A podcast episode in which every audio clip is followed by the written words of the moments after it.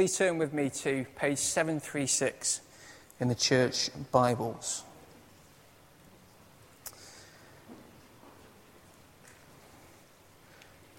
Isaiah chapter 49 and verse 13. Look with me, it says this Shout for joy, O heavens!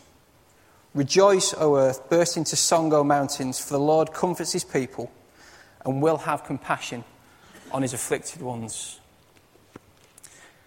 I'm going to tell you a few stories about myself this morning, starting with a little bit of a confession. Occasionally, I can be the rebellious sort in a nice way, and when somebody tells me to do things, he's laughing, um, I can sometimes ask why.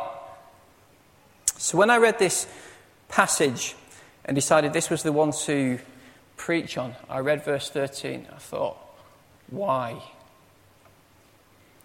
As you listen to the passage, which is absolutely wonderfully read by Mark, there's two characteristics um, of God that come out in this passage the characteristics of compassion and restoration.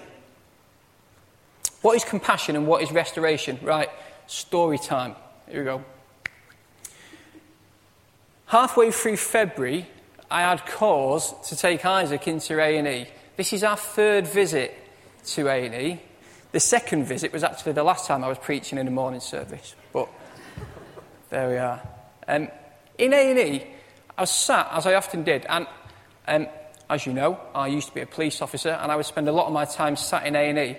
And I thought the same thing this time as every other time. You look around, and there's doctors, nurses, paramedics, GPs, and I just look at the responsibility that these people have to alleviate suffering in people who've had some kind of misfortune with the possibility of no success and, and complaint and doing it with a very sincere sympathy. And I'm just struck at that profession and that quality, which I would describe as compassion. And a dictionary definition of compassion is this a feeling of deep sympathy and sorrow for another who is stricken by misfortune, accompanied by a strong desire to alleviate suffering. What then is restoration? Sticking with the same theme, um, Isaac and I went out to um, a bowling alley recently, and he, he likes, I shouldn't admit this, he likes going on those 2p machines that you get in the, bowl, in the bowling alleys. So I gave him some 2p's. He ran off. And I thought, right, no, this is the time I'm going to give him a bit of extra rope. He's nearly three. He can go and enjoy himself. So he's, he's ran off. So I kind of nonchalantly walk round the corner and get ready to do the thing you do and, and jump out, you know, here I am. And I jump round and he's gone. And he's not there. I experienced that time that comes probably to every parent when your child is technically missing Jenny's gone off to the toilet. She knows nothing about what's gone on. and I promise you, there is no word or definition in the dictionary, or there is no Greek and there is no Hebrew that can do justice to that experience which I had for around one minute. But when, just before Jennifer got back, when he ran around one of the 2P machines where he'd actually gone missing too, and he was back with me, I can tell you I knew what restoration meant then. Well, that's very clever, Andy, I say.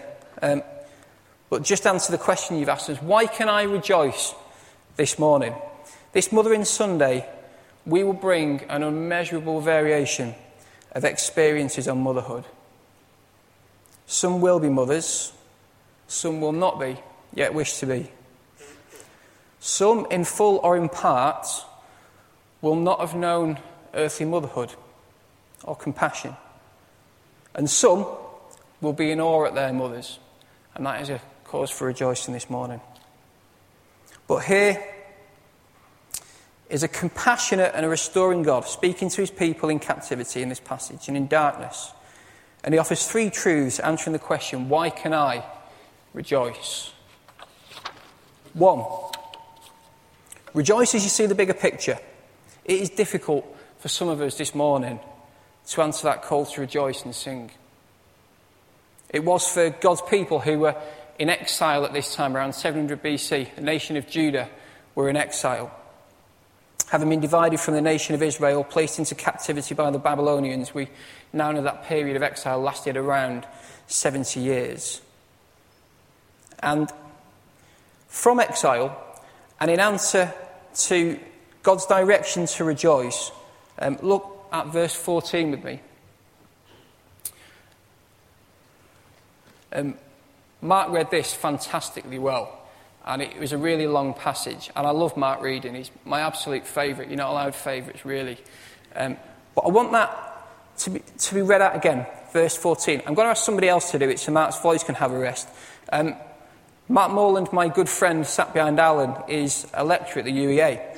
And um, in our conversations, he's very um, gifted and skilled in capturing the emotion behind um, reading the Bible. You're not building this up too much, mate. No.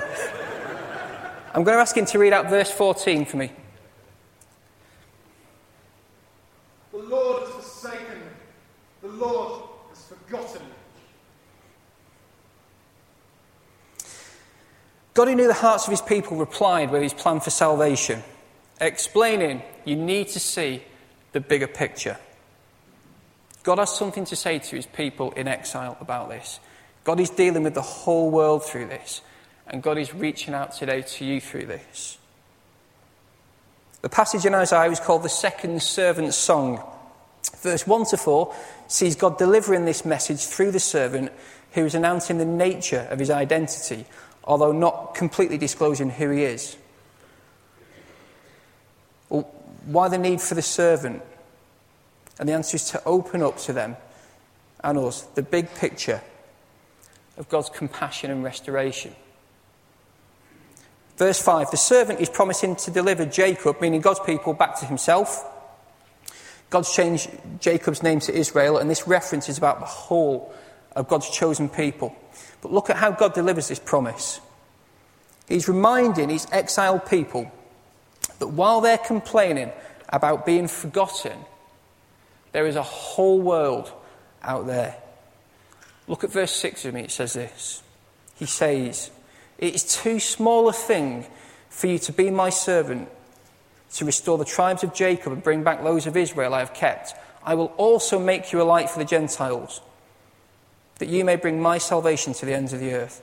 One commentator suggests healing begins when we stop focusing on ourselves and our arguments with God and start looking outward to the world that He loves and that needs to know about Him.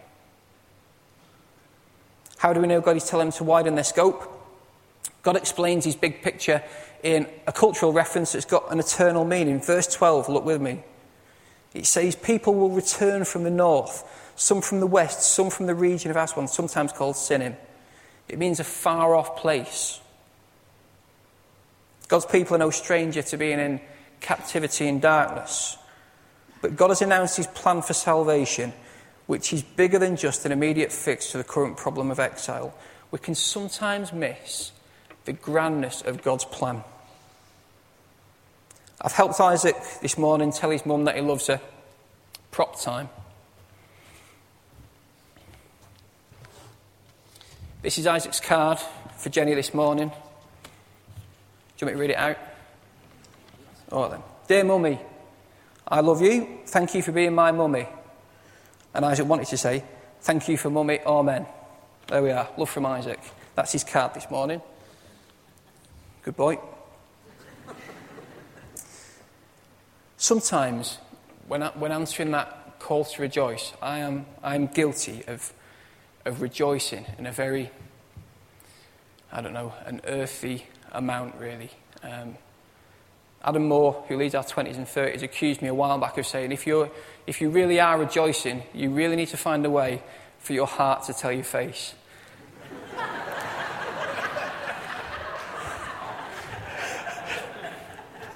that is harsh. Do you know what, though? The grandness of God's big picture, it warrants rejoicing which no card can do justice. But for the rest of this sermon, I'm going to leave this one here. Did anybody get one of these this morning?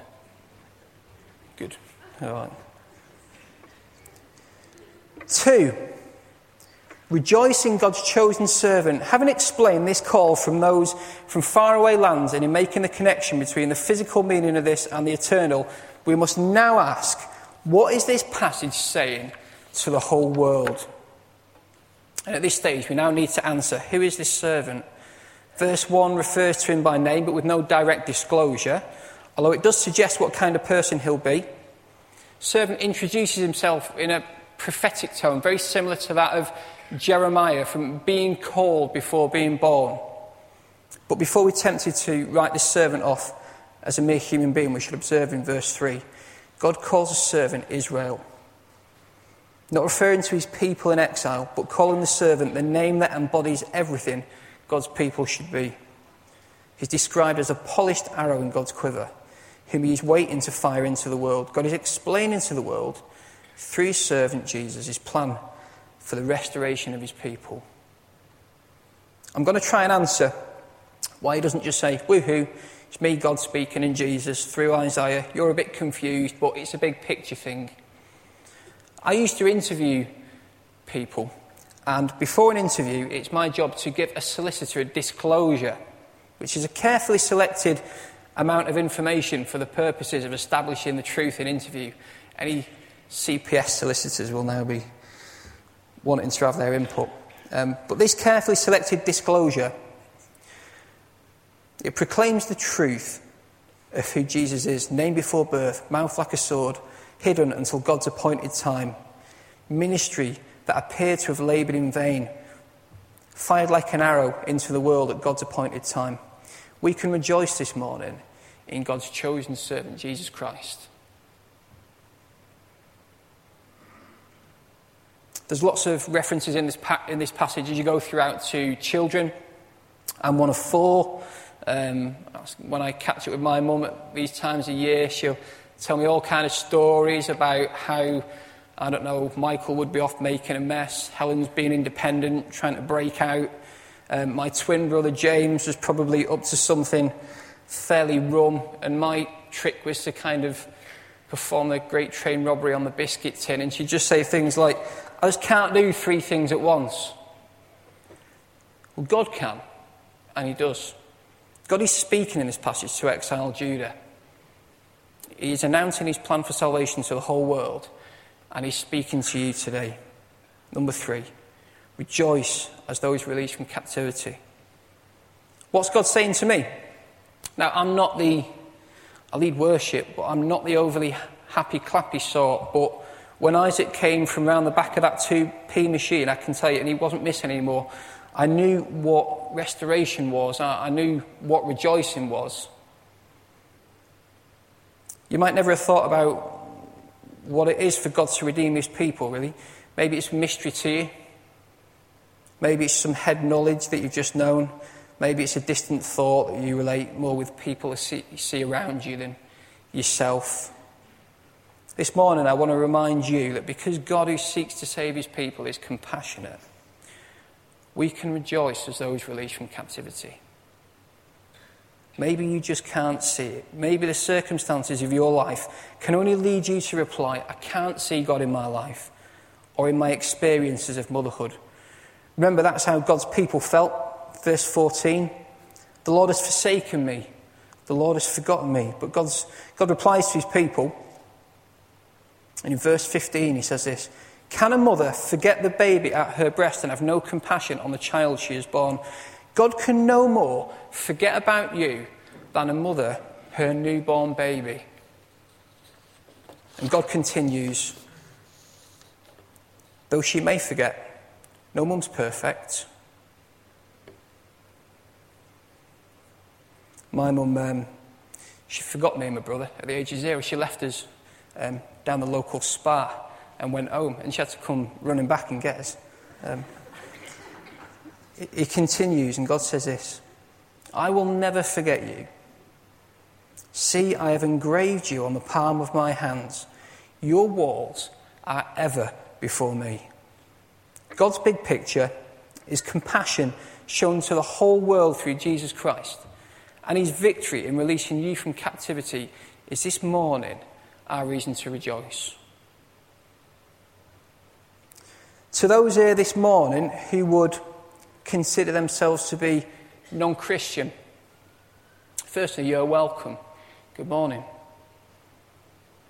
This passage is explaining something to you as well. It says that there is nowhere you can go, no sin you can commit, and no lifestyle that you can adopt that has prevented God from raising up a way back to Himself. God here, He communicates motherly compassion to the whole of creation through Jesus Christ. Sometimes I think Mothering Sunday is, it was described as my esteemed colleague as a risky gig. There's a lot of hurt that exists around this subject, as well as a lot of rejoicing. Sometimes we can be like Israel, too despondent to grasp the fullness of God's salvation. And if this is you this morning and you can't rejoice, if you're in the captivity of a bad experience, verse 9, come out. If you're in the darkness of a life that hasn't known motherly compassion, verse 9, be free. Come out and be free to rejoice in the motherhood of God that is compassion shown through Jesus Christ for our salvation. I will um, tell my mum later on that I love her. She's a Christian, she's an evangelical, she knows the Bible, reads it every day, um, and she's been the greatest example to me of compassion. She would say that she believes and can rejoice in the God of her salvation, and she will be doing that somewhere this morning. But she's lost my grandma, who died a long time ago. And whilst I told you that I am one of four, I am actually one of five. But this morning, she will be rejoicing.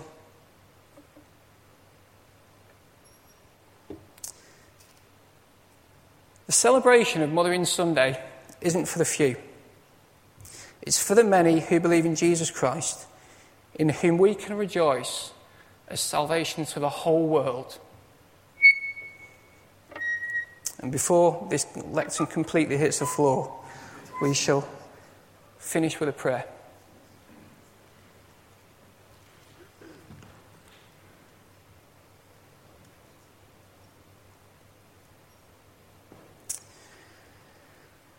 Lord Jesus, thank you that you are God's chosen servant who has made salvation available to the whole world.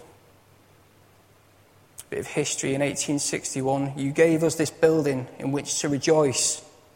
It's also the year that Hymns Ancient and Modern published this fantastic hymn to finish that says, O come, O come Emmanuel, and ransom captive Israel, that mourns in lonely exile here until the Son of God appear rejoice, rejoice.